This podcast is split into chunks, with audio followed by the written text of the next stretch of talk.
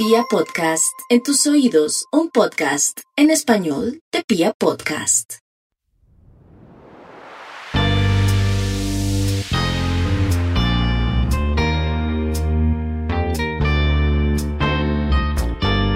Bienvenidas y bienvenidos nuevamente a Las Pintas de Juli. Para quienes no me conocen, mi nombre es Juliana Gutiérrez de la Cuadra, de juliana gutiérrez de la cuadra punto com, y estoy aquí como consultora de imagen para ayudarte a obtener una imagen personal que esté conectada con tu interior y que refleje auténticamente quién eres. Al final, también les doy mis redes sociales. Hoy vamos a hablar de las emociones. Y voy a tratar este tema muy, pero muy ligado a los colores. Entonces, sin más preámbulo, quiero contarte que la imagen personal cumple un rol muy importante en nuestro mundo emocional. Y la primera invitación que quiero hacerte es que sientas tus emociones y que las concientices. ¿Cómo así que, que concientizar una emoción? Sí, cuando nosotros empecemos a sentir, por ejemplo, tristeza, o por ejemplo, vergüenza, o por ejemplo, amargura, o envidia, bueno, tantas cosas, en realidad no se trata de etiquetar la emoción. Simplemente sientan que es una emoción que está bajita de energía. Y cuando empecemos entonces a sentirla, nos preguntemos, bueno, ¿de dónde viene esto? Seamos muy honestos y muy francos con nosotras y con nosotros mismos cuando nos llegue esa emoción. Esa emoción tiene una información muy valiosa, nos trae una información muy valiosa. Es como cuando, por ejemplo, nos llega una carta al casillero de donde vivimos, de nuestra casa, de nuestro edificio, y nosotros dejamos esa carta ahí. ¿Qué pasa si no la abrimos? Seguramente tiene un mensaje importante, de pronto no es tan importante, pero vale la pena que estemos seguros de que ya habíamos chuleado ese tema y no que a los años nos llegue una carta por allá de, de la DIAN diciéndonos que algo malo pasó, por ejemplo. Eh, ¿qué pasa también con esa carta que de pronto no abrimos, que se pudo perder y nuevamente nos perdimos de una información muy importante por resolver? O de pronto era un regalo, nos quedamos sin ese regalo. Entonces lo mismo pasa con las emociones. Cuando llega una emoción y nosotros la distraemos, nos quedamos sin una información valiosa y sin empezar a hacer un trabajo personal.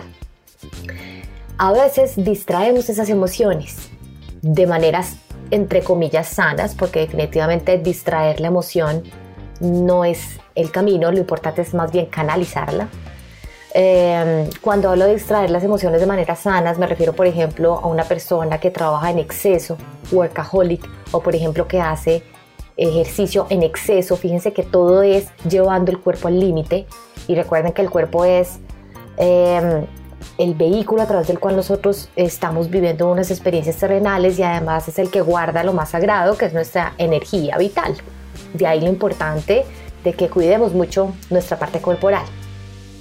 Y también, en algunos casos, se distraen a las emociones con hábitos o vicios, más bien hábitos malsanos o vicios, como por ejemplo fumar, con drogas, con alcohol, con comer, con comer en exceso, o de pronto también incluso dejar de comer. Repito, todo esto, fíjense cómo está atentando, estamos eh, haciéndole daño a nuestro cuerpo a través de estas dos vías que eh, terminan siendo excesivas. Entonces, cuando llega esa emoción, la vamos a concientizar eh, observándola y empezando a tener una conversación interna con nosotros mismos para saber de verdad cuál es la razón de que en ese momento yo me sienta así. Ahí entonces lo que vas a hacer es que vas a abrazar tu vulnerabilidad, y de esa manera vas a empezar a hacer un trabajo de sanación. ¿Y por qué hablo tanto de esto eh, relacionado con la imagen personal? Porque cuando empiezas a conectar con tu verdadera esencia, yo sé que de pronto esa palabra es súper trillada, pero de verdad que lo es, con tu verdadero yo, es cuando de verdad empiezas también a conectar con tu expresión. Y hablo tanto de lo verbal como de lo no verbal.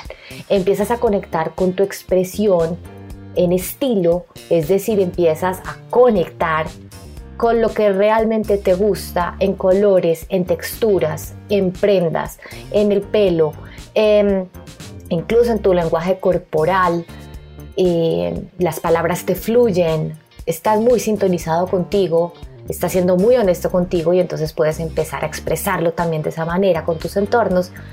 Y pues obviamente esto va a terminar eh, en que vas a contar con unas relaciones muy sinceras, laborales, sentimentales, familiares, etcétera. Entonces fíjate lo importante del papel de esas emociones. Ahora, resulta que Eh, la primera capa con la que nosotros tenemos contacto, nuestro cuerpo tiene contacto, es con nuestra ropa. La percepción, de hecho, es el primer canal con el que nosotros empezamos a relacionarnos con nuestro entorno. Entonces, por eso te digo que te permitas sentir antes de empezar a racionalizar, a etiquetar y a reaccionar, sino que más bien empecemos a ser menos reactivos y más pausados. Todo esto se relaciona muchísimo con los colores, porque de las preguntas que más me hacen es cómo afectan los colores nuestra vida. Cuando hablamos de la psicología del color, nos vamos a los pueblos antiguos que asociaban la energía de la naturaleza al color. Esto no se diferencia de lo que pasa hoy en día. Al ser el color luz que captan nuestros sentidos, pues esta información está estimulando nuestro cerebro. No te voy a explicar aquí cómo es el proceso de las longitudes de ondas captadas por la retina, bla, bla, bla. No, lo importante es que estas señales se desencadenan en estados diversos en el organismo, como la tristeza, como la alegría, la rabia, entre otros. ¿Qué es esa psicología del color? Para resumírtela y para que me entiendas, es digamos que la interacción entre nuestro sistema nervioso, que da respuesta a unas señales físicas, y los símbolos que hemos heredado de la sociedad. Esto resulta en una psicología del color. Es decir, cada color afecta nuestra emocionalidad y estado de ánimo de alguna manera singular. Nosotros nos proyectamos a través del color. Lo más seguro es que inconscientemente estamos eligiendo el color en el que estamos vibrando. Nuestra forma de proyectarnos en el mundo es mayoritariamente inconsciente. Era, de hecho, lo que decía la psicología analítica de, de Carl Gustav Jung, ya que esa parte inconsciente es la que procesa la mayoría de la información proveniente de nuestros sentidos. ¿Mm? Entonces, nuestro inconsciente no solo gestiona los programas heredados de nuestros ancestros, sino que también todo aquello que no reconocemos en nosotros mismos. Por eso te digo que es súper importante que reconozcas tus emociones y que las observes. Varios psicólogos han comentado sobre la conexión entre los colores y la personalidad. Digamos que se puede entender que cada color o tonalidad produce un efecto o una sensación en nuestra mente. Por lo tanto, seguramente tenemos una preferencia por una tonalidad eh, con la cual nos llevaron a experimentar ciertas emociones.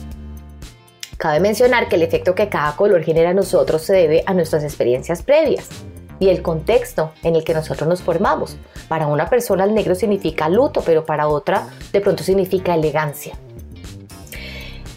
Otra de las preguntas: si estoy triste, ¿puedo elegir vestirme de un color más vibrante para sentirme mejor?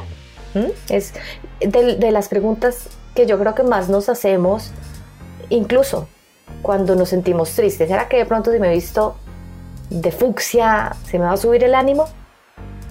Pues bueno, mira, mi respuesta es sí y no.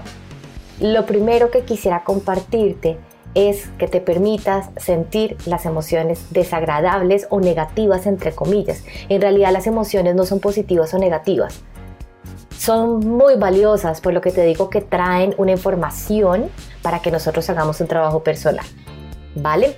Entonces, y seguramente es un trabajo que tenemos pendiente, que nos va a ayudar a fortalecer nuestra confianza en la medida en que abrazamos nuestra vulnerabilidad.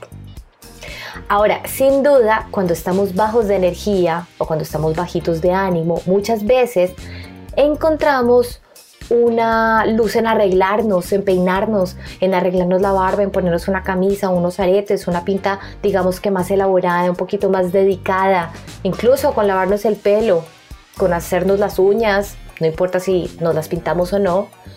Pero lo mismo sucede con el color. Esto pasa porque de esta manera estamos estimulando nuestros sentidos. Cada textura, cada color, cada forma de una prenda le está enviando un mensaje a nuestro inconsciente. Por eso es que nuestro ánimo cambia. Ahora, ¿una persona que se viste siempre de negro significa que está triste? Respuesta rotunda, no. Una persona que siempre se viste de negro no significa que siempre está triste. O una persona que siempre se viste de rosado no significa que sea feliz. Nuestro armario refleja nuestra personalidad. Si una persona elige siempre vestirse de un color, llámese negro o rosado o blanco, puede estar revelando varias cosas. Eh, de pronto... Eh, que tiene una personalidad minimalista, ¿m? también que no quiere permitirse hacer las cosas de manera diferente. De pronto también es cierto miedo al cambio. Los cambios por lo general generan cierta ansiedad, pero por lo general también todos tenemos las herramientas internas suficientes para manejarla. Puede también ser su marca personal, como el caso de Karl Lagerfeld, que siempre se vestía de negro. O puede ser una persona que está comprometida con una causa sostenible y de esta manera Eh, no necesita lavar entonces tanto su ropa. Generalmente esto lo hacen las personas de negro, lo hacen las personas que están comprometidas con alguna causa sostenible. Eh, puede ser mmm, también eh, que dicen, yo no le quiero meter tantamente a elegir lo que me pongo.